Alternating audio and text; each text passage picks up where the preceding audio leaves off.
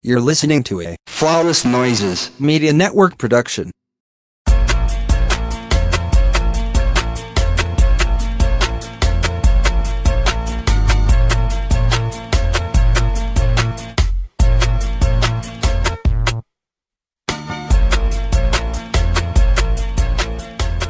look at that. Look what time it is, y'all. That's right. It is time for you to get your crown and your collards on. This is episode number 199, almost to 200. Yeah. Again, this is the Crown of College podcast brought to you by the Flawless Noises Media Network. Get to know our sound. It was great to be one of the flagship shows on this here upstart network. Getting all of the good things, the good hashtag content to the people out there of the world. Well, I mean, we used to it because we was a flagship show for another network, so we used to it. I mean, we became a flagship show. Like this one, like we are like a charter member type shit. So, yeah, all that good stuff. But yeah, anyway, I guess this is the part of the show where we introduce ourselves. I guess I'll go first. Podcast and not from the road this week. It is your girl, Bianca, a.k.a. TallBiancaXO on Twitter, a.k.a. BaritoneB, a.k.a. Firm Handshake, a.k.a. That's a Little Miss One Drop Wonder. DJ No BS, because we're not fucking around with the fuck-arounds on these turntables. And we're going to talk more about that later, not right now. I'm skipping that angry shit that I say usually. A.k.a. Tell Your Tall Auntie she can wear all her heels around me. Maybe more on that later. I don't know if I'm going to tell you about my private life or not yet. A.k.a. Easy Beasy, Lemon Squeezy, y'all. A.k.a. Frequent Obscure Music References, 504 Ever, Hardly Home, But Always Reppin'. A.k.a. The Only Shoes I Wear With Laces Tie Up My Calves. I will tell more about that later. A.k.a. shamelessly liking your pictures from 243 weeks ago on Instagram because I don't give a fuck. You was cute then and you cute now, so get these likes in your life. A.k.a. never too good for a bowl of hamburger help. A.k.a. 6'1" if a man height checks me 6'6" on a WNBA roster because I get to ass sneakers. 7 feet with the hand heels. A.k.a. baby. Cat got me good today. And I'm joined as always. Your AKAs never cease to amaze me now. But I am Jeremy, a.k.a. Black Dante on Twitter, a.k.a. Kaniga Harris, a.k.a. Lil Niggy X, a.k.a. Good luck, everybody. That's all I got. Once upon a time, you used to kill me on the AKAs, and I would just be like, yeah, and I'm Bianca. And now you have taken my righteous place as the person with the more followers and a few AKAs. So... I mean, listen. You have channeled the niggy powers of Desus and Mero because you got a whole like the only thing we missing when you do your AKAs are the reggae horns. Like, that's literally all we missing. Like I don't know the logistics. Like maybe Curtis when he edited can add some reggae horns or maybe some other kind of horns, so it kind of sort of might be original. But shit, all we need like you literally are your own hype right now. There we go. There we go. That's all you need. That's literally all you need. I'm surprised you don't add the shit while you doing it. I should. Because I damn sure would. Because you be having a CVS goddamn receipt length of goddamn AKAs nowadays. And I'm not mad. And it shouldn't be mad. Because that shit's entertaining. So yeah, write you some AKAs down and get them out like Drake with his BlackBerry with the side scroll. You know that was a time. That was quite the time. I kind of miss those times, kind of, sort of, maybe a little bit, kind of, maybe give or take. But yeah, we back for another week of this Catfish Den in the form of podcast. Thank you all for listening. Thank you all for supporting the show and supporting Flawless Noises as a network, as a staff, record label, and as a motherfucking crew. A lot of good things, a lot of great hashtag content over here, and a lot of great content, especially behind the paywall. And Bianca, tell the people how they can do also help behind the paywall. Getting paid for this, right? No. Okay, so if you go to flawlessnoises.com/support, that will bring up a cute little webpage that says gives you two options to support us.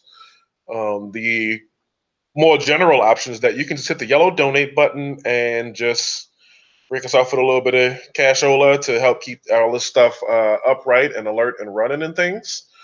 If you want to access bonus content and also help us keep this thing moving along, you can become a patron via Patreon. That's actually the first link on the page. And yes, that contains exclusive content featuring all of us here on the Flawless Noises Media Network. That'll give you access to the weekly wind down and various other audio and video content, including our Bring It Bike session. This past month's one was definitely worth the price of admission. Yes. Jeremy and I explored Usher's first two albums because I wanted to do My Way and Jeremy wanted to do the debut album. So I was like, why don't we just talk about both? Correct. And because it's fun to remember Usher as he was and not as he is. Good luck, everybody. Although he might be making a comeback. You're right. I was about to say he like we might get old Usher back, maybe. I don't know. Let's hope. Let's pray. Let's pray. But no, it was cool and it was dope to talk about, like, and without giving too much away, about how like music was changing between 1994 when the first album came out, 1997 when the second one came out, and just how the sound changed and how Usher was a good like representation of how that sound changed and how like maybe because he was young he was able to seamlessly make the move where some artists were like very like entrenched in one sound or the other and just didn't do as well in the opposite. So correct. Yes. Correct. So definitely worth the bang for your buck. Yeah, become a patron today and hear us break that down and get other great, wonderful Patreon content from behind the paywall, y'all, because you deserve. Correct. So do we. We do. We really do. And it's because we, as a network, we have something real special planned. And for you, the faithful listeners and subscribers and fans, and y'all deserve. So we got some special plan and how you can help make that happen. So, yes. And while we're on the topic of music, we might as well go ahead and start the show with this. Yes. A little music and a little bit of racism, things that Southerners know a whole lot about. Because the homie, Lil Nas X, viral TikTok star, had a song that he released.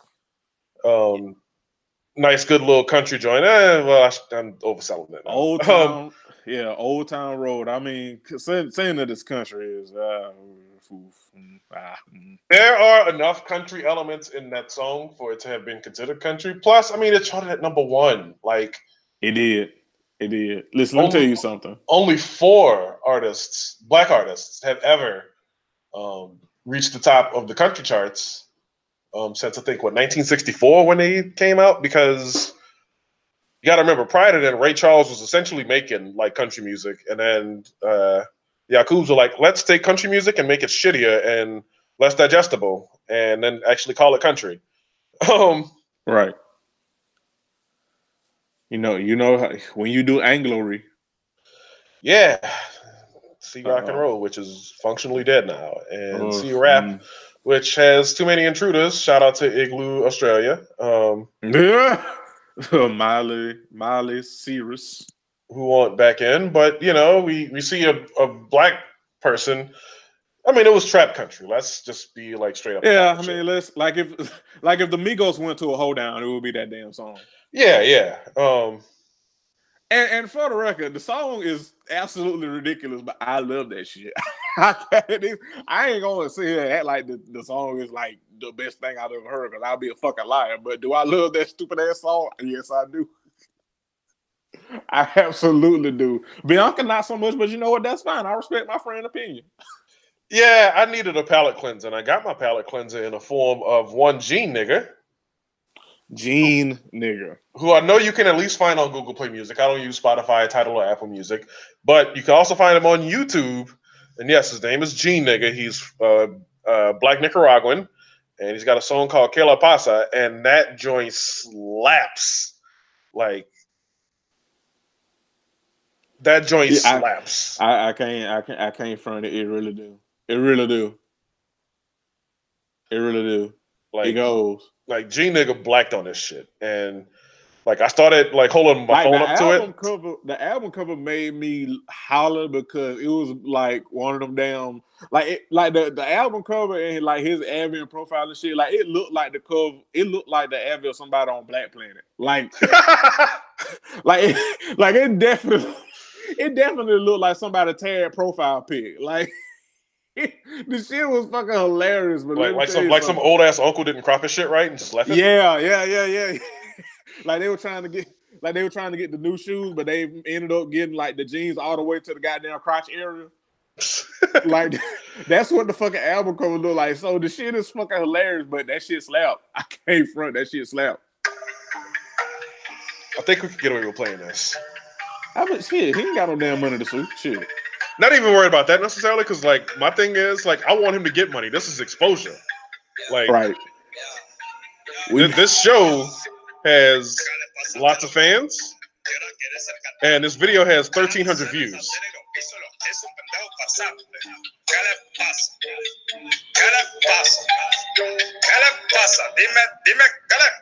Hey!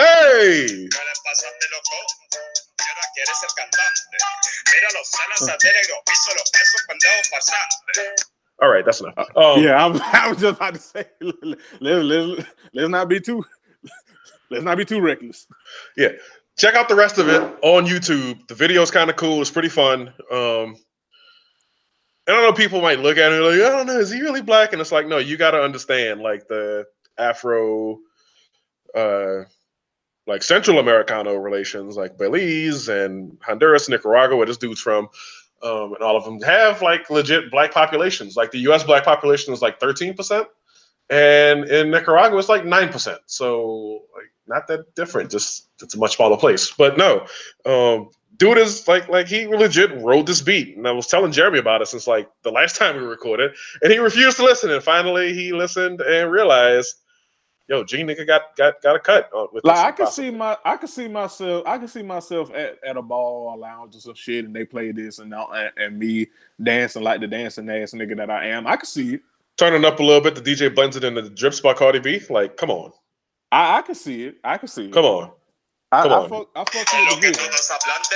came through dripping, drip. Yeah. Came through dripping. Yo, yeah. Yeah, that would be fire as fuck. Yeah. By the way, I'm a DJ, everybody. In case that isn't clear yet, like. Right. I was about to say all resident DJ. I was just about to fucking say, but yeah, I listen. I would suggest listening to both of them, Gene Nigger and Lil Nas X. That's just me because listen, I need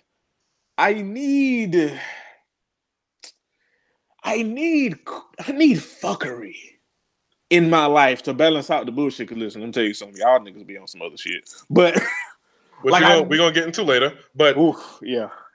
Like music still needs and frankly deserves to be fun. And sometimes, yeah, you just gotta cut loose and like not even understand what the dude's talking about, or just be like, oh, he's singing about a tractor. That okay? Yes. Correct. Because let me tell you something. I still don't know what the fuck a nigga named Navadeus is saying on March Madness, but that's still my shit. Dirty soda in the styrofoam. That's all I know. That's all the fuck I know. These cops shooting nigga tragic. They're like that's literally all, and I still don't know what the fuck Navadeus is saying. But it be like that sometimes. Get us all on the phone. Get us on the phone. And it's magic. Right. That's literally, I don't know shit. That's exactly how I sound rapping Gene Nigger. It's no different. Yeah, so, if you can bump the future, you can bump the Gene Nigger. Goddamn. Yes. And that is my hot take. Yeah, I agree. But yeah, no, I found Gene Nigger because I like legit. I keyed in, I think I was searching for a song on Google Play, and I typed in nigga and I hit the send button by mistake. I know they're on the opposite sides of the keyboard, but I'm two thumbing it, and I just hit the search button. And it pulled me a dude that name was just nigga, and I was like, wait, you don't get to call yourself this, fam. You need a new name. And then now, like he since hasn't me. I think it's Flex or some shit like that. But then I saw Nigga Poison, and then I saw Rasta Nigga. Rasta Nigger. Then I saw Nigga B and then Nigga P. And then there's Black Nigger. There's Nigga C. Yeah, white people, y'all need to skip this part of the show. There's a rapper called White Nigger, believe it or not. What? Yeah, who's surprised? Come on, show you. No. There's Rich Nigger. Oh, yeah, that's true. There's Churi Nigger. Churi. There's Lil Nigger, and there's LL Nigger, there's J Nigger. Anderson niggas. And by the way, most of these folks are rapping in like Spanish or some other local dialectic version of Spanish. So I think the word nigga just means something different to them. This is like the periodic table of niggas. There's Young Trap niggas, the Purple nigga, Deadliest Niggas Alive, that nigga John, which not to be confused with that dude John on Twitter, who was the most depressed person I've ever ran across. And then, yeah, I see G nigga, but I see G nigga and I see like the jeans rolled up and the tube socks on the sand. I refuse to call it shit a beach. My sand is better. Basically. Let's see, Boss Young niggas, Boys niggas, and they are very Hispanic and questionably black. This is like the ABC of niggas. Pretty much. Millet the Real nigga, which I tried to listen to him. I got like a minute in. It wasn't. Wait, his name is Millet? Millet nigga. Let's see, who else? It was Brilliant nigga, Fresh nigga, Bear nigga, Wavy nigga, Emotional nigga. Emotional nigga song was... What? Yeah, Emotional nigga. His song was all right. Emotional nigga. Yeah, it's only a minute and a half long. He can make longer songs, I think. But there's Dog nigga, who strangely looks like someone we're going to talk about later. There's Eskimo nigga, which is horrible because Eskimo is not a word that we use to describe people that we once described as Eskimo folks. That shit is a slur, so we don't say that word no more. Right. So that's just weird. I hope that that person is like in that community and is using that shit like ironically. Yeah. There's nigga knows words, and then finally there's I wish you would nigga. Nigga knows words. So T.I. basically. Yeah, pretty much. Which I didn't listen to his song. His song is called Walk That Dog, and I'm like, listen to enough DMX in my life. Yeah, there's already a niche for that. Like, the last one of note is I Wish You Would nigga, whose song is called I Wish You Would. Why would it be anything else? He's from Arkansas. Again, why would it be anything else? Like, that is on brand and a motherfucker. Anyway, so that is a moderate-sized sampling of the niggas you can find on one Google Play Music. Talk about powerful niggatry at work. White people, come on back. I think we're done talking about those people now. Yeah. Right. Speaking of niggas you can find on the internet, or hot takes you can find about a nigga on the internet, so LeBron James season is over. That nigga trash. He washed. He sucks. Come on. He's never better than Jordan. He's never better than Kobe. He's never better than Kareem. He's not even better than Larry Bird and Magic Johnson. Magic Johnson never missed the playoffs. Motherfucking Lance Stevenson ain't never missed the playoffs. Even motherfucking he could have came to Portland. You see, Portland Portland never misses the playoffs. Utah never misses the playoffs.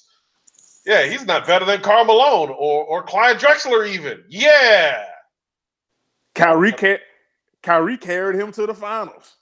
Kyrie deserved that MVP. He's the one who made the shot. Dwyane Wade carried him in Miami. It was Dwyane Wade's Miami Heat. Motherfucker. Jordan ain't never missed a shot in the game. Never.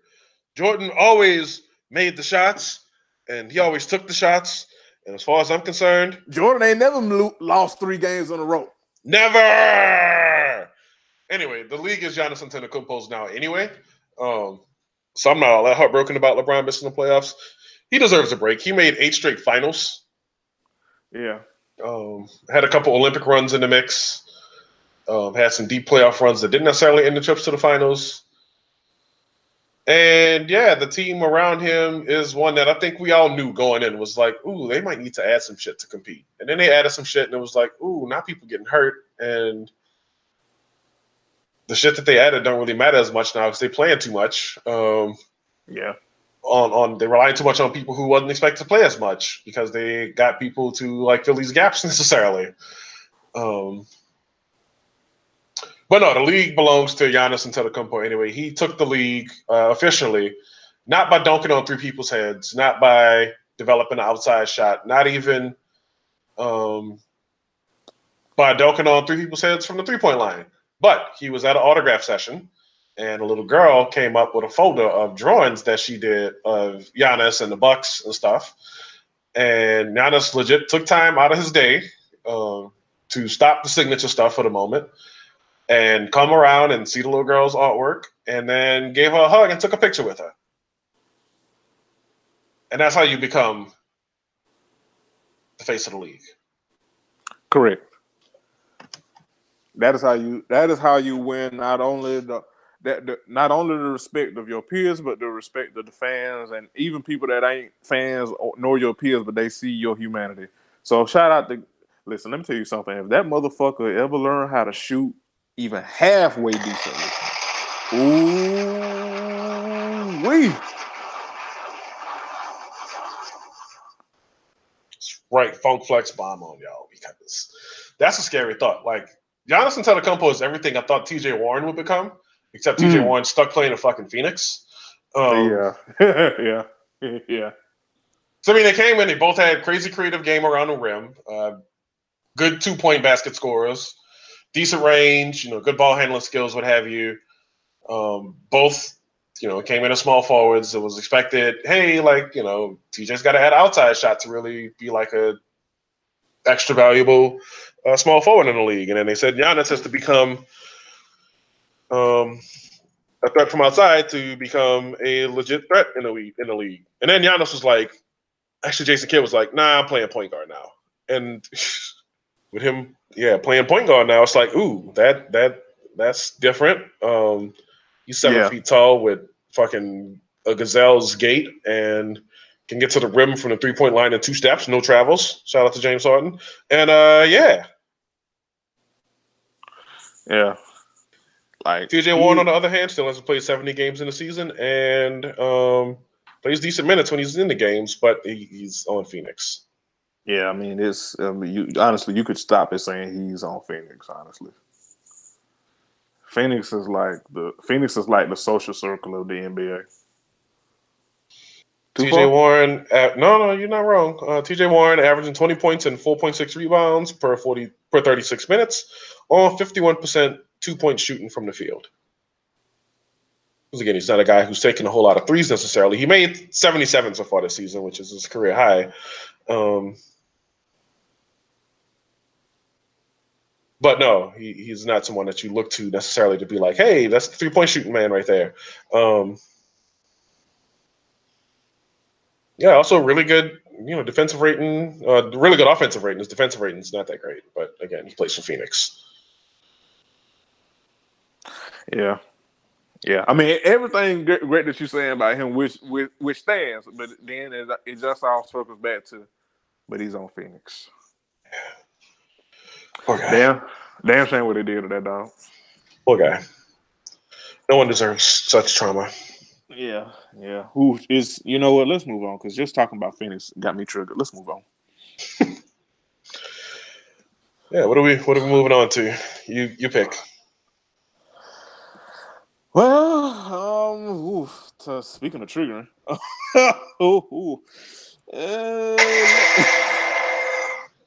look, come on with sound effects. Come on, making Curtis' job easier. Speaking of triggering, trigger warning. So let's talk about Kristaps Porzingis. Woo! What a story this fucking is. Yeah. So Bianca, let's give him a rundown. Because I know you have that all-encompassing article pulled up. Oof. Yeah. So okay. What we know is that 4 days ago, as April 1st, a woman went to an NYPD precinct and told the officers there that Kristaps Porzingis, NBA player, raped her in February 2018 while he was a member of the New York Knicks. He's since been traded to the Dallas Mavericks. that will be important later. Yeah. And so Porzingis is denying the account, saying that she's just trying to extort him for lots of money that she claims that he agreed to pay in a contract. The story goes that she and he were doing meditative work together, and he visited her at her apartment in the building where they both lived, and I guess they wanted to hang out. And so he invited her back to his place. She says that he, all 7'3", 240 pounds of his, held her down and raped her. That is never an easy sentence to say, even in the speculative nature, which this all currently exists, because, again, this is all, like, really new. Like, the whole story is new, basically, as far as what we know publicly.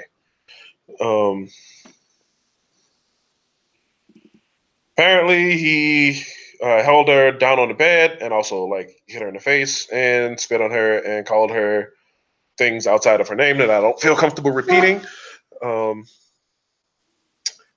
And then the story gets weird, because this is said to have taken place hours after he tore his ACL in his knee. Hours. Like, he tore his ACL, he got the diagnosis, it was confirmed, torn ACL, and, like, with those things, they usually get released, like, the night before. They'll put you in a cast or some shit and send you on your way and then be like, hey, we're going to schedule surgery for, you know, Monday morning or whatever time. But according to a documentary about his rehab from the ACL tear, because he hasn't played since. Again, he's been traded, but at his big size, they're being real cautious about making sure he's, like, fully healed and shit. So apparently he joined his brothers and his physiotherapist for tequila shots after getting his diagnosis that night. So, okay, that lines up with what I said earlier. Like, you know, they don't usually keep you in, like, surgery you, like, right there in the moment. They tell you, hey, like, we confirmed that this is what it is, and we're going to schedule the doctor to come back and patch you up. And so they did shots and started the next day. It's a new beginning, because it was like, hey, we got to build you back up or whatever. Okay, so the NBA was alerted months ago of the accusation, and they're aware of the ongoing investigation of the accuser by the feds. And they can't comment further on it because it's being investigated by the feds. He insists all sexual contact was consensual, his lawyer does. According to multiple reports, I'm just going to skip that part. The woman told police she waited nearly 14 months to come forward because Porzingis had pledged to purchase her silence by giving her $68,000 to put toward her siblings' college tuition, which she then reneged on. Or which he then reneged on, sorry.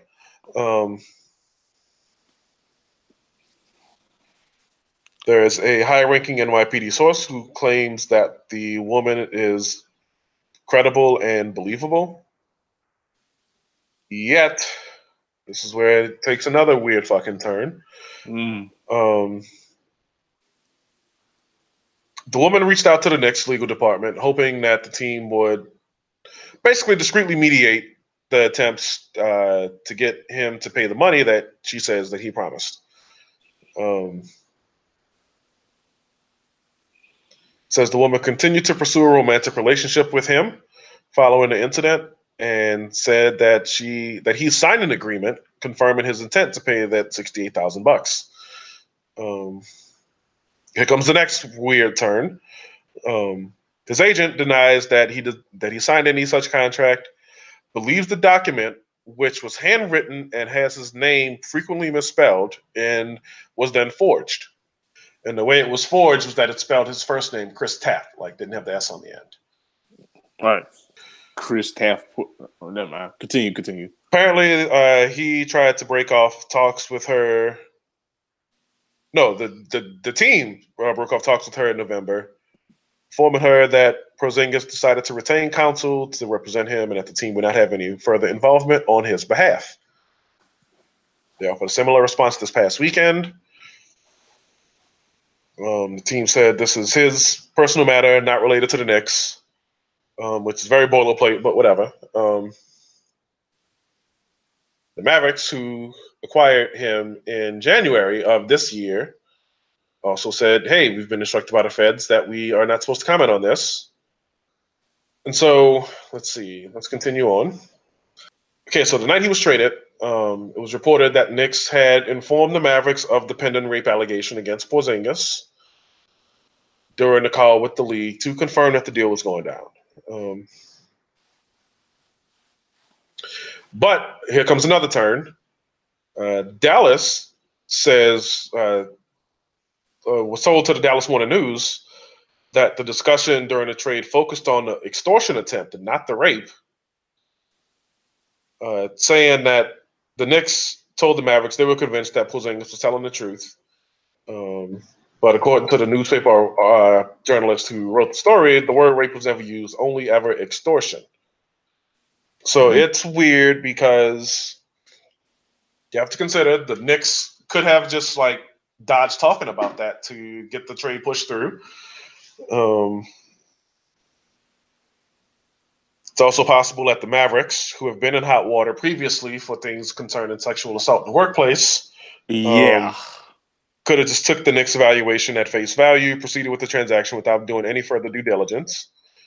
And that is highlighted here in this article with the whole link to it, talking about the organization-wide sexual harassment scandal that Mark Cuban has had to stand in front of and not necessarily defend, but basically figure out. Yeah. That was the part to me where I was like, ooh. Yeah, so the Dallas Mavericks, the team acquiring this guy, who, again, if they weren't told, then they weren't told. And if they were only told, hey, she's trying to extort this guy, and not told she's trying to extort him because he had sexually assaulted her and was trying to pay her money, basically, you know, hush money. Right. So, fam, so aggressive with the fucking autoplay. I hit pause, scrolled away, and I should autoplay it again. Anyway, that's supposed to illustrate, like, did you go hear this today? Right. We got a story to tell you, damn it. We don't give a fuck if you're on your headphones. All right. They like, you're going to learn today. Yeah. So the team president and CEO of the Dallas Mavericks had been in hot water since at least 2010, 2011, which, worth noting, was the year that they won the title, most recently for that franchise. Mm-hmm. And yeah, no, so their president and CEO, Terdema Ussery, has been in, I don't know if I said his name right, I don't fucking care, has been in hot water because he had a reputation as a serial sexual harasser, and a woman who sort of was the smoking gun on this whole thing knew that about him, basically. It was like, no, I'm uncomfortable with meeting with you in a one-on-one setting. And so, yeah, so again, you have this really weird situation where the NYPD has said she's credible. And there's also the possibility that there were forged contracts in play. Right. And there's also the whole thing about, like, did he or did he not, you know, make sexual, like, unwanted sexual contact with her? And did he say these, you know, slur-type things or epithet-type things to her? And it's just really all a big fucking mess. Right. It is all a big fucking mess. Yeah, it's a lot. It's a lot. Cause we were talking about our pregame, and once when we got to those like those signatures, we were like, ooh. Right, because if you got a situation where, again, like a 5-figure thing, which I don't know if Kristaps signed his big money extension, but like $68,000 based on his salary, I don't think would necessarily have been something like out of the realm of possibility that would be a number that he would land on for these purposes. But if you're saying it was a contract, and we look at that contract, and it's a forged contract, and we know it's a forged contract either because of the fact that his name wasn't spelled right or his signature was forged or whatever, like, that is, I mean, that is like the bizarro Jussie Smollett check at this point, is it not? Like, yeah. It's like, I mean, it's like, girl, that is a like that's legit, like a feeling. It like, girl, you could go to jail, like prison for that shit. Not even just jail, like you go to prison. Nah, I ain't saying that. Shoe program, nigga. Right. Like, I ain't say, listen, you be like, shit, you and Porzingis go to prison, shit, for two different things, allegedly. Oof. Mm. But yeah, that oof. And I think it was also, like you said, like the fact that he got traded to the Mavericks, who have their own sexual harassment, / assault thing. It just it's oof. It's a perfect storm of fuckery. Yeah, it's a lot. And usually I try to stay away from talking about things that are like this new in the news because there's so much to discover.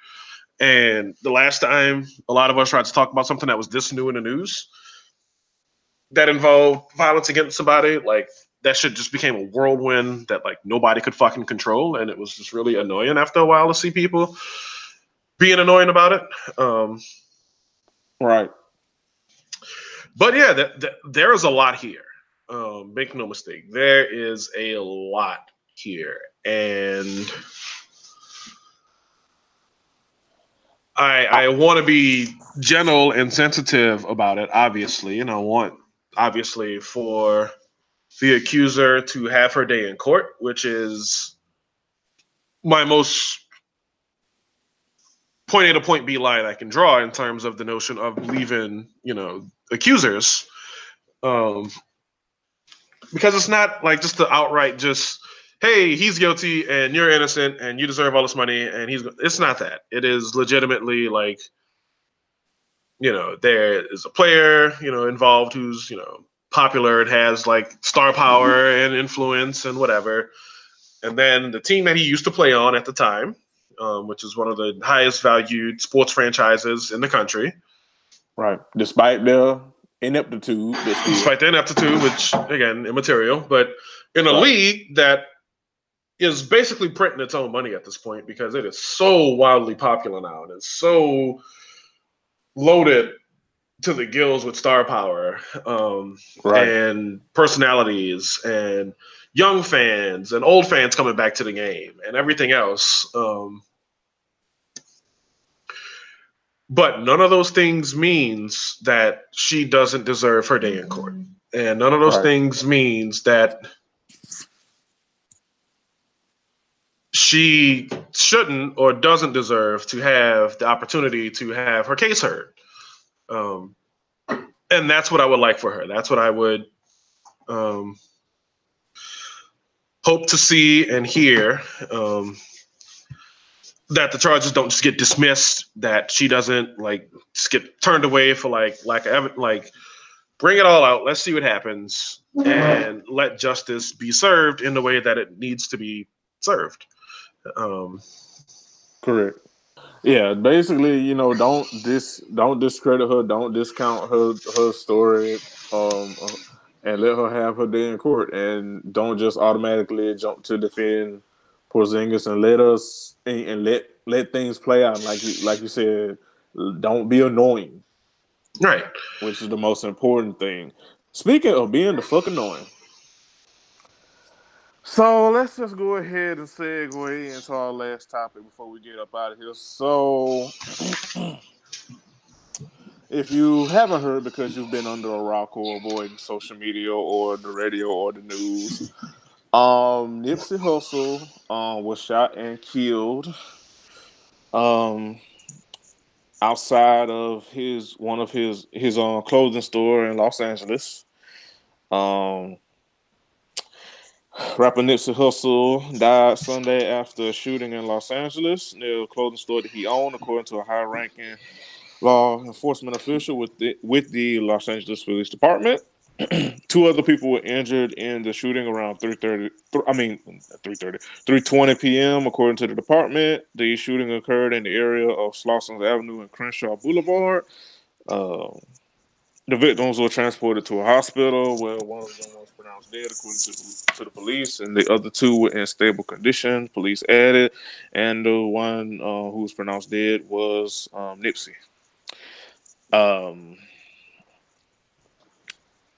So I purposefully have more or less been avoiding talking about this on social media because it has been a lot going on, and I don't really have To make it plain and simple, I don't have the capacity to be arguing with niggas over the internet.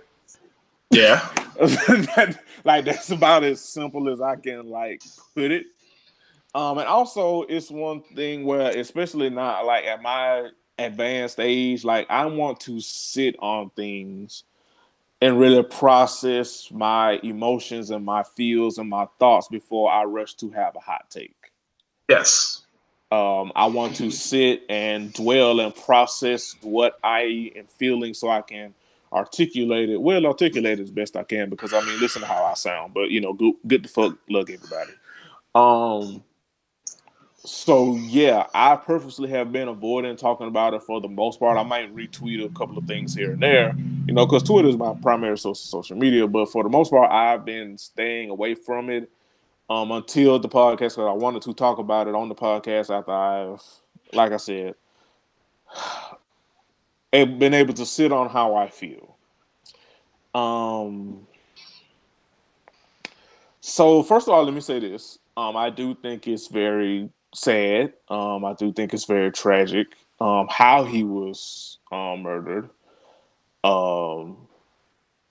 And at the end of the day, that is we are left with a wife without a husband, a fiance without, yeah, but yeah, they're working toward that, yeah. Thank you. Children without a father, a mother without a son, all that, etc., etc. So I don't want to diminish that because I feel like, especially on the internet, a lot has been done and whatever side, quote unquote, that you're on this. Although I will say a lot of empathy is only flowing one way, but we'll get to that. So I don't want to diminish that there is some legitimate hurt, and especially for his friends and family of losing him. So I do want to say that it is very sad, and my heart does go out to them because it is very sad, and that's a very fucked up way for someone to lose their life. Outside of that story, I think he was doing some kind of community. He was doing a meet and greet. He was doing a meet and greet at his store, taking pictures with fans. And... Right. That's a fucked up way for his life to be taken from his loved ones. So I do want to send my condolences. I really do. With that said, his passing, there's been a lot of conversation, a lot of valid conversation because, and I, as a matter of fact, I tweeted this earlier, this is basically another case of Erica Garner, because Nipsey Hussle, while he was alive, he was not here for all black people. He was not here for gay black people, gay black men specifically. And while he was alive, there was a lot of controversy about that. He tried to apologize, which honestly... And that clip of him apologizing, quote unquote, or clearing it up, quote unquote. Honestly, this is not me being shady or anything we're going to get into. Honestly, y'all need to stop sharing that clip because honestly, it makes him look worse.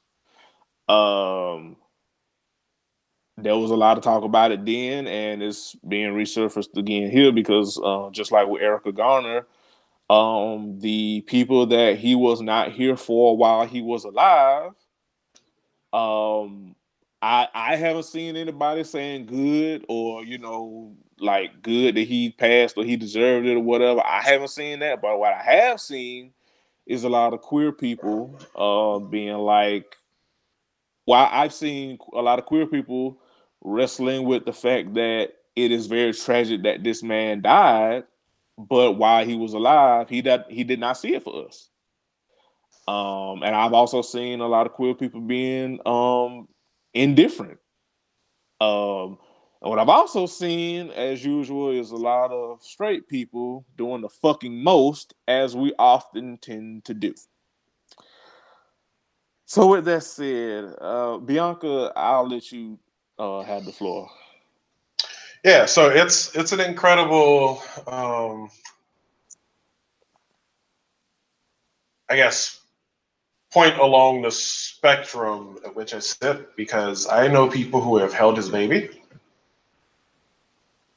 And I also think about that photograph that, you know, he put that caption on, and just thinking, like, you know, if one of the boys in the caption was gay and was hiding it, or just wasn't out, or was closeted, or was out and whatever. Or what if those boys has a friend or a family member or something that's gay? Now, like, they are attached permanently, because images don't die. They don't go away. Like, we've all seen it. Right. Screenshots are forever. Even that, just images on the internet are forever. Trust me, that's something I wish I could have back. But no. You know, and so for those people to see, and that's what I think about a lot. Like, you know, I'm going to jump off briefly and then jump back in. But like, even with Hurricane Katrina, like, the people I thought about were people who were, like, infirmed in the hospital, or both folks who had just left for vacation and took like 3 days worth of shit, or people who were planning to get married in New Orleans that weekend or the following weekend, who had to scramble to find last minute, you know, modifications to their plans with. Those are the people I tend to think about, just because that's just how my mind works. Mm-hmm. And so when I think about Nipsey Hussle in a snapshot in time and a moment that was captured, and for him to, you know, say the things that accompanied that caption, it says on it, you know, no hyperviolent, no abandoners. But in between that, he said no homosexual. And it's just like, right, there are a lot of people in this photo, is what I'm saying here. And it is hard to extract as much as I am doing out of a photograph. I readily admit that. But I would argue it's not really extracting a lot, because, I mean, listen, and this is the thing, when I was talking to a friend about this. This is why it kind of pays to treat people, like all people, like people, and with decency and kindness while you're alive.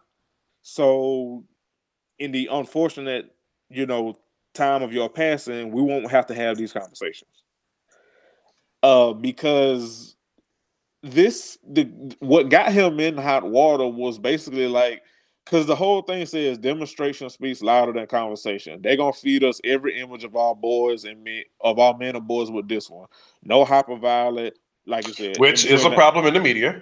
He said no abandoners, which also is a problem, although that's kind of skewed, because when you kind of break down and look at the numbers, and I'm not saying that niggas don't need to get their shit together, but when you look at the numbers, black men are usually in their child's lives more than what is portrayed. Like I said, I'm not saying it's perfect, and I'm not saying niggas don't need to get their shit together, because we do. But, you know, just looking at the statistics, there are, you know, it's an uptick is what I should say. And, like, if he would have kept it at that, he would have been fine. But like you said, then he threw that no homosexual in there, and then went on The Breakfast Club, which also a terrible decision, to try to justify saying that he was taken out of context, and then basically pulled the homophobic equivalent of I can't be racist, I got black friends. Except if you listen to that quote closer, he cites a lesbian, I think, cousin or something that he has. And I'm like, that's not even so. Right. Okay, so let's do some rubber on the road now. It is generally more accepted. And this is a double standard that I posted about kind of in a thing on HBCU Fashions today, where I was like, oh, well, this person said this thing, and you know, like they were like, hey, like the double standard's got to stop. You know, like if I as a man want to like do sexual things with one of my homeboys, that should be cool because women do sexual things to homegirls all the time. And it's like some of that is just like positioned in this male gaze where it's like, you know, oh, they like to see two girls making out. Like we saw that with that, you know, Miller Lite commercial all those years ago and all those things. Tons of examples of this in the media, but like that brand of girl on girl lesbianism is seen as acceptable, whereas like butch lesbian women sexually, not so much. But also like masculine descent of lesbian women tend to, again, this is not an absolute, I don't speak in absolutes, but tend to have a particular type of clout in the hood, proverbially, wherever the hood may be. Masculine centered lesbian women may just have a particular type of clout that gay men don't feel that they ever have access to, even if they're not necessarily like effeminate gay men. And so you got this weird dichotomy where it's like, you know, he says this thing about his lesbian family member, and it's like, that doesn't address the complexities of Black gay men, which is what you were talking about, which is the mission of your organizing this group of boys in the first place, and then saying what you said about them and positing that and holding that up against the notion of either being, you know, hyper violent or abandoners. Oh yeah, right. Like that. It's just like one of those things is not like the other, straight up. Right. And I mean, honestly, like again, like, and Bianca, you articulated that very well, eloquently, more so than I ever could. But for me, it just comes off as like, well, nigga, like if. Because rest in peace and all that, but we gonna be. I mean, he wasn't smart enough to address all that shit. But like breaking it down, I'll say we can litigate this and be fair about it. Well, yeah, we could, but also like even, but like I say in that clip in that interview, like even still, like if you knew or you have like gay, because I mean lesbian gay is the same thing. Like well, you know. I mean, Gabe, you know what I'm saying. It's all in like the LGBTQ umbrella. Yeah, like if you have like gay family members, like a gay woman in your life or friends around you, like he said, grew up there, you knew better, but you still chose to put this in there any fucking way. So either way, it, like I said, it makes you look worse. Yeah, like what I was looking for was, because there was some time between like him making that post and then him going on The Breakfast Club. Like the thing I was most closely to like looking for as far as looking for goes on this thing, because I knew it happened. I kind of let the shit breathe and moved on with my life. But the thing that can happen in these situations, and I'm kind of giving the game away for free and saying this, but if you feel like you've been in hot water for something you said about a particular community, the thing to do is to then reach out to somebody in that community who will talk to you and try to come out of it with a better sense of understanding, not just using their presence as a sort of shield from the things you said, because if you just hold them up as they exist, that's not good enough. You got to hold them up and say, hey, like we dialogued about this. And, I realized that the mission of what I was saying was kind of askew, and that what I said could hurt people, including people close to me that I love. Yeah, including people that I just want to, build community with, or including people who have held me down in different ways in the past. Because I don't, because he said something about that's the music industry, and like we all know somebody gay in the music, and it's like that's fine and all, but like you realize you said something that puts them in the same light as abusers and abandoners. Right. And again, like if you knew this, you were cognizant when you made that fucking post. So again, it makes you look better. I mean, it makes you look worse. Mm-hmm. And again, so like, and the other thing, and not to cut you off, but like, right. It would be one thing, like, because I mean, you're right, like that did happen, and time can go on and stuff, and like, at least for me, I would hope that he like you said, took some time to learn and grow and stuff. But from what we have been presented and what we've seen, it don't look like he did that. No. And again, unfortunately, we have no way to prove that because, again, his life was cut short. And, like, here's the thing I will offer up as a sort of, I don't want to say olive branch, but fuck it, it fits. Not everybody comes to the table equipped with the language, even if they might have the feelings. Because, like he said in a follow-up post where he was like, I don't look down on gay people. I love all of God's children for real. I take issue with the larger agenda. And it's like, fam, here you go with the agenda thing again. And the truth is, like, you know, LGBT people have gone from like zero representation at all to finally having a little slice of the pie. And you look at it like you got a whole pie on your face. And it's like, no, that's not the case at all. It's just,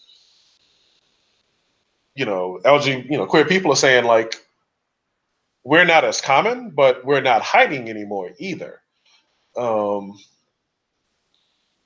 And we're not looking for approval necessarily because people say shit in, you know, the year of our Beyonce 2019, like, I disagree with homosexuality. And it's like, that don't even mean anything. Like, that's like saying you disagree with green t-shirts or you disagree with Honda's being a car company or, you know, something along those lines. You disagree that this is a podcast. Like, no, like, this is a podcast that features a trans woman on it. Like, it just is. Right. And also in that same interview, he still was calling it a lifestyle. Right. Yeah.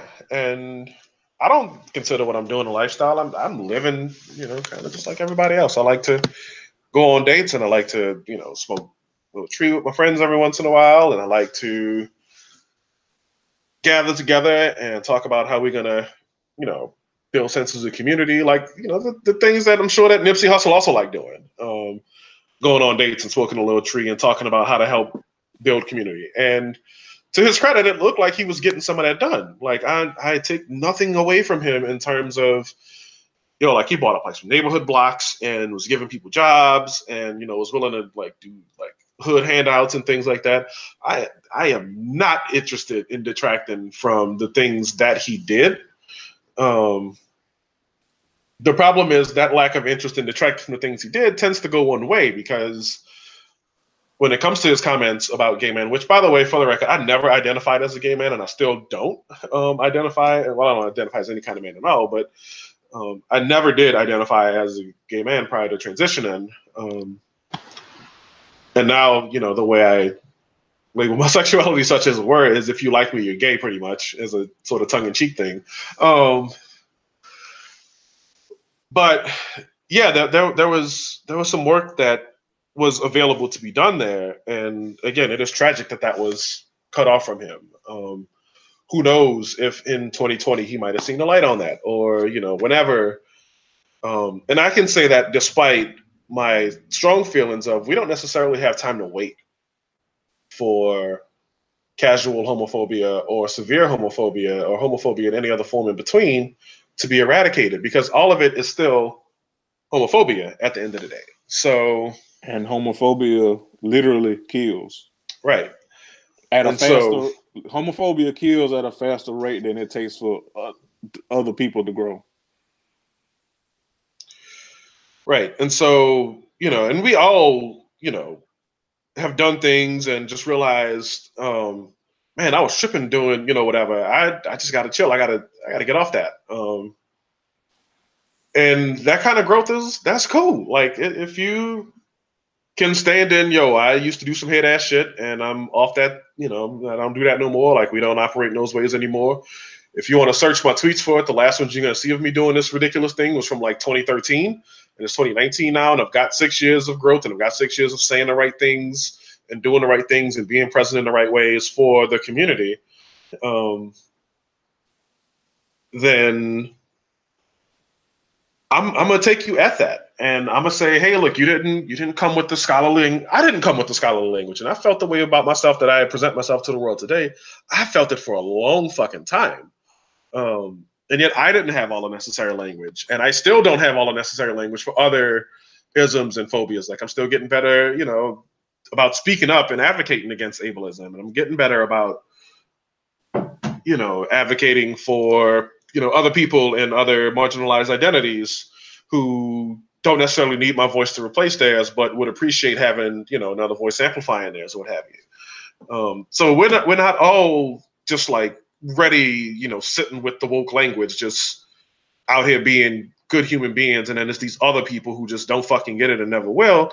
Although there totally are people who just don't fucking get it. And don't care to get it. And don't care to get it. And so it's, yes, extend grace, but then it's like, okay, how much grace do I really extend here? Like how much of myself do I offer and how much of myself do I give up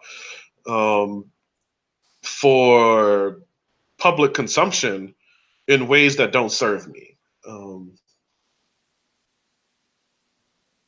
You know, it takes more than I think people realize. For, you know, someone like me, for example, to be at my, you know, work doing whatever, minding my business, and someone uses the phrase "man toward" me, you know, like multiple times, and I feel like that's one of those things where like it's a verbal tick, like people just say like "dude" or whatever about everybody, and then I will just bristle about it, and you know, I'll say, "Hey, can we modify the language you use about me?" And people are usually willing to like do that, but some of the people. This is one of those Venn diagram as a circle kind of situations. Some of the people who are so like loud about the fact that, hey, a gay person said that they weren't mourning Nipsey Hussle's death. That's why I don't fuck with gay people, and I wish y'all never get rights and you know shit like that. Yeah, those people are. That's the same folks who don't adjust their behaviors when marginalized people ask them to.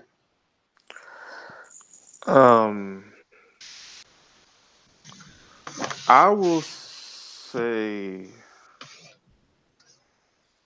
for me, and this is me, Jeremy, the jorts wearing nigga that is on your that you are listening to. Damn, Bianca, I was trying to be serious, but oh Lord, you didn't sound effects. But yeah, for me, like it's not simple, but in a way, it kind of is simple. In that, my nigga, we don't. It's always, and I hate to sound so goddamn simple about it, but my nigga, we don't really have the same energy when racists die. You know what I'm saying? And I know a lot of people don't like to like get tired of like hearing the comparisons of like homophobia and racism or misogyny and racism stuff. But my nigga, you ain't never gonna catch a racist that's also cool with gay people.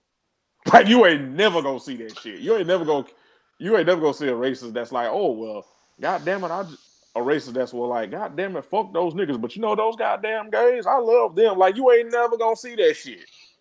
You're never gonna see that shit. Now, is there, you know, some overlap like in community, like you know, because I have, you know, listen, you know, I unlike a lot of people, I actually listen to my queer brethren and sister, and they talk about how even within the community there is a lot of racism, you know, within the community. I mean, we all know about the 53% of white women, so you know, I know that happens. But in general, you know what I'm saying. Like, you ain't never gonna catch like a goddamn Trump voting motherfucker be like, well, fuck you niggers, but goddamn it, you gays, you are okay. Like, you ain't never gonna see that shit. No. So, like, we like never really have this same energy. Like, when racists die, like, we like, am I supposed to feel sorry for that bitch? I don't. Like, most, and I'm talking specifically to us cis-het, straight-ass black people.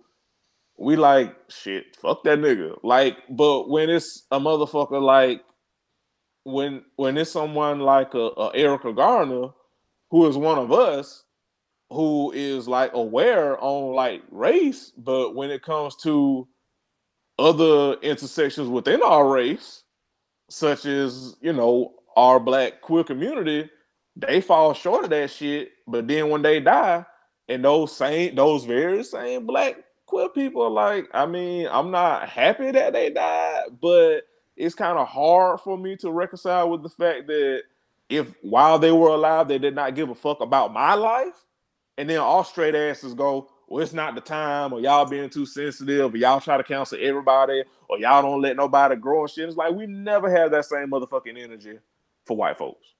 And I'm not saying we should. I mean, if some of us choose this thing, Grace, I mean, I'm not necessarily one of those people, but I'm not saying you wrong. What you are wrong for is trying to have the good overshadow the bad when they die. That's what the fuck you wrong about. And telling those very people that they are wrong, or that they're a terrible person for bringing it up, or this is not the right time. Well, when the fuck is it the right time?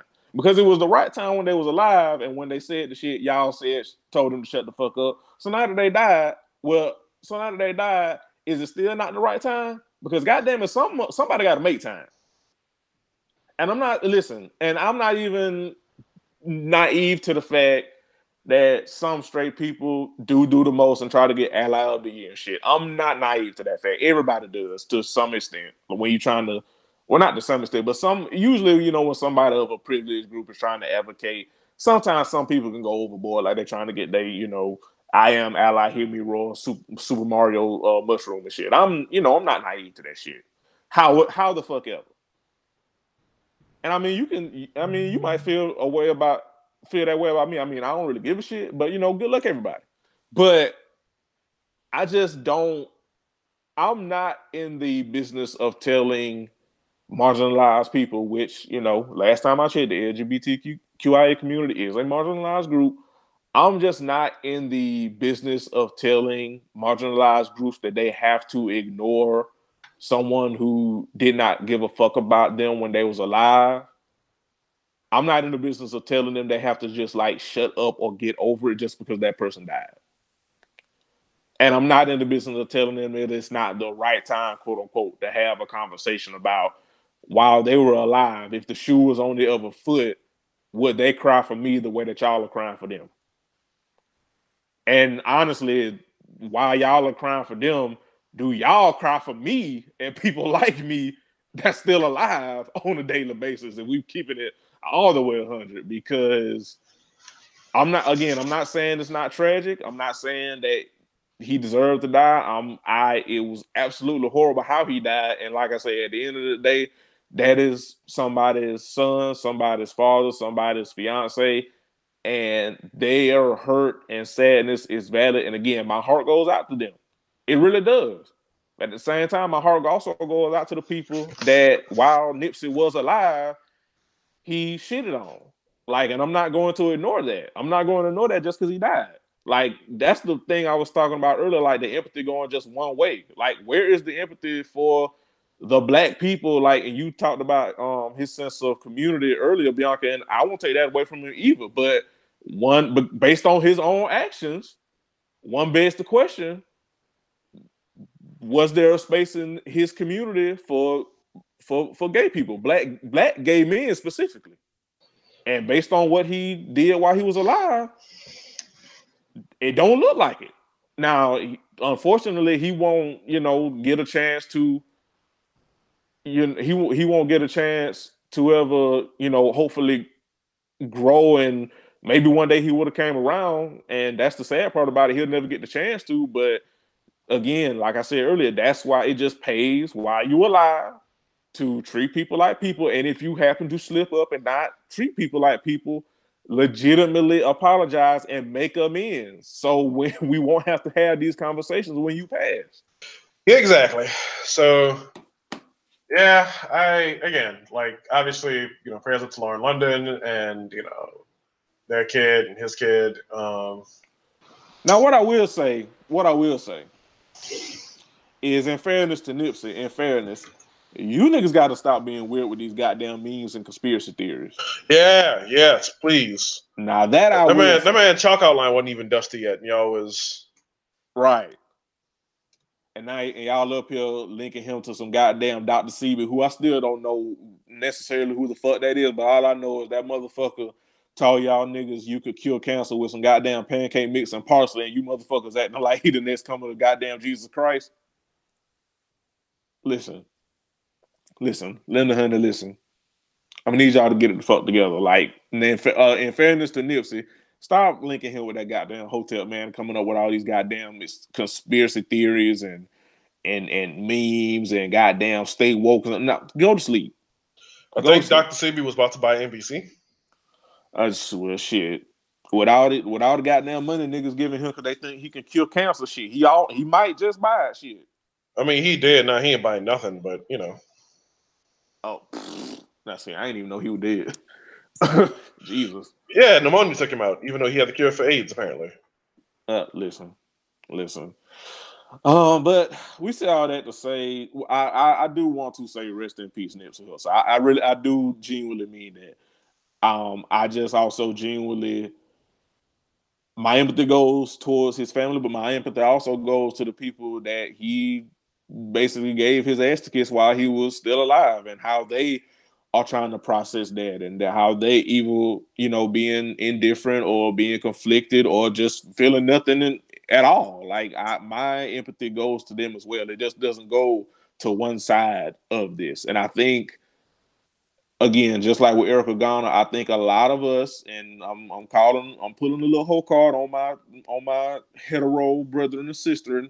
I think a lot of us talk a good game about loving our LGBTQIA brethren and sister, but when things happen like this, a lot of us center ourselves a lot, and we are not as empathetic and understanding and allies, quote unquote, as we like to pretend that we are.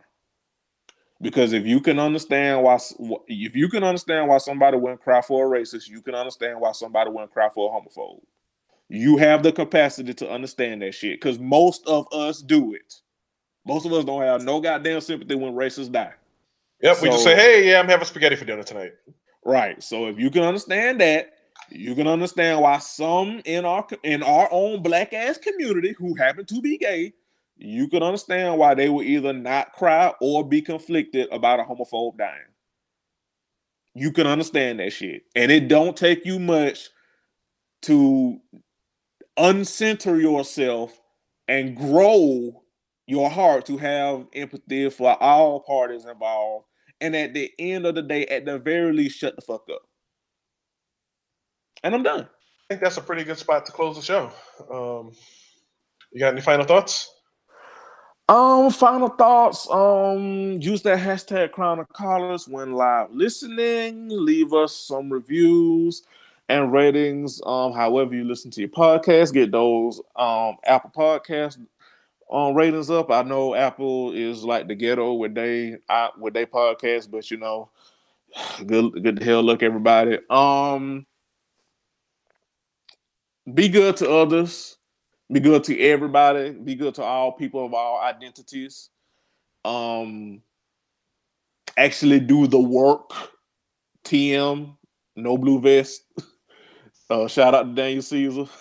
actually do the work to grow and be a better person. Being a decent human being is not asking for perfection, quote unquote. That's another thing that y'all do that's annoying. Right. People are not asking for protection by saying, "Hey, please don't be homophobic." That is not. That's the least you can fucking do. People are not asking for perfection by saying, "Hey, don't be a misogynistic asshole." People are not asking for perfection by saying, "Hey, don't be a racist piece of shit." People are asking, not even demanding, although we should be demanding. But people are just asking, "Hey, be a decent human being," and that is not you being.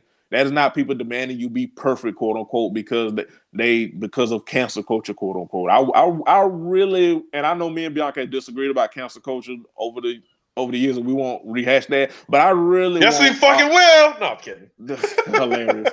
But in all seriousness, I really want all of us to do a little bit better and not stop making ourselves the victim.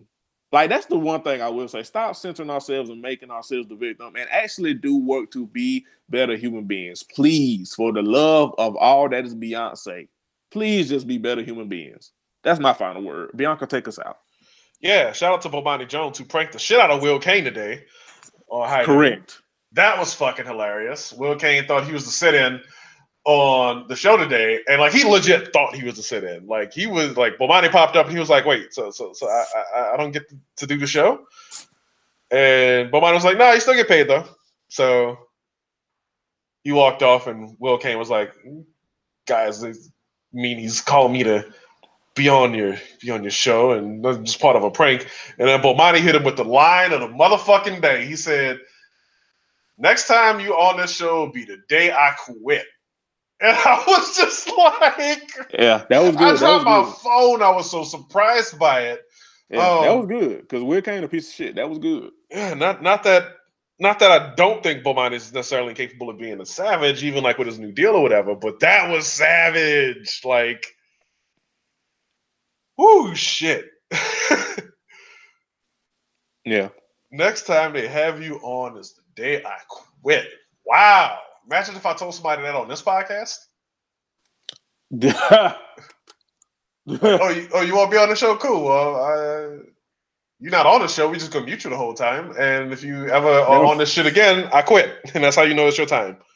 That would be so rude. Yeah, Will Cain was ready to get into it too. Like he was like he had the seat all like adjusted and everything. And that's the other thing. Bomani kind of hit him with the Allen Iverson step over when he was like, "Wow, the seat's lower." Mm-hmm. Yeah, but I think that's it because we've been running along a little longer than usual. Yeah, that's all right though. We gave him some hashtag content. But yes, this is episode 199. We got something special in store for episode 200. Thank y'all for listening to the Crown of College podcast, part of the Flawless Noises Media Network. Get to know our sound. I'm Bianca, no AKAs at this half of the show. He was Jeremy. We are Crown of College. Thank y'all for listening. Subscribe. Tell your friends about us so they can subscribe. And tell their friends about us so they can subscribe. So they can tell their friends about us so they can subscribe. And then we can have a big subscriber chain going because more listens, more content, more good shit for y'all. And that's what we do it for. We do it for y'all. So thank you for listening. And we'll catch y'all next week. Subscriber chain, not blockchain. You know what? Bye, y'all. Bye, y'all.